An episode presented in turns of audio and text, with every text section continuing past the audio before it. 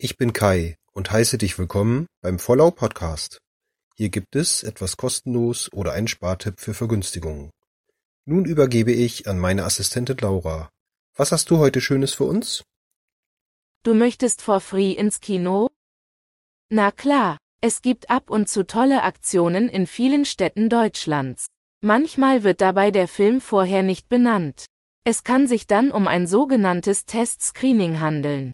Dann gibt es keine Werbung und keine Filmvorschauen, stattdessen musst du hinterher einen Fragebogen ausfüllen.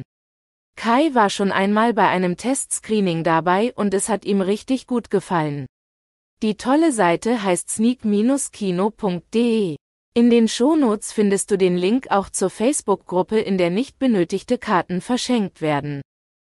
Wenn es gerade nicht kostenlos klappt, dann vielleicht günstig beim einmal jährlichen Kinofest.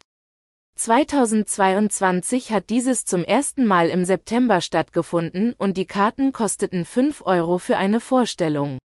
Auch hier findest du die Links in den Shownotes wie auch für die folgenden Tipps.